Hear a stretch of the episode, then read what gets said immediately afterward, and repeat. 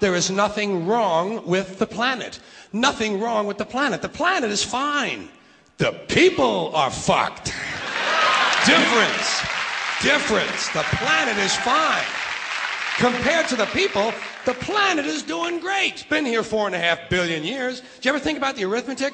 Planet has been here four and a half billion years. We've been here what? A hundred thousand? Maybe two hundred thousand? And we've only been engaged in heavy industry for a little over 200 years. 200 years versus four and a half billion. And we have the conceit to think that somehow we're a threat?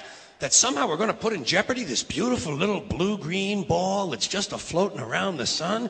The planet has been through a lot worse than us. Been through all kinds of things worse than us. Been through earthquakes, volcanoes, plate tectonics, continental drift, solar flares, sunspots, magnetic storms, the magnetic reversal of the poles, hundreds of thousands of years of bombardment by comets and asteroids and meteors, worldwide floods, tidal waves, worldwide fires, erosion, cosmic rays, recurring ice ages, and we think some plastic bags and some aluminum cans are going to make a difference? The planet isn't going anywhere. We are. We're going away. Pack your shit, folks. We're going away.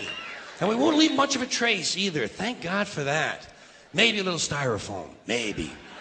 Little styrofoam. Planet will be here and we'll be long gone. Just another failed mutation. Just another closed end biological mistake. An evolutionary cul de sac. The planet will shake us off like a bad case of fleas a surface nuisance. I think we're part of a greater wisdom than we will ever understand. A higher order. Call it what you want. Know what I call it? The big electron. The big electron. Whoa. Whoa. Whoa. It doesn't punish. It doesn't reward. It doesn't judge at all. It just is. And so are we for a little while.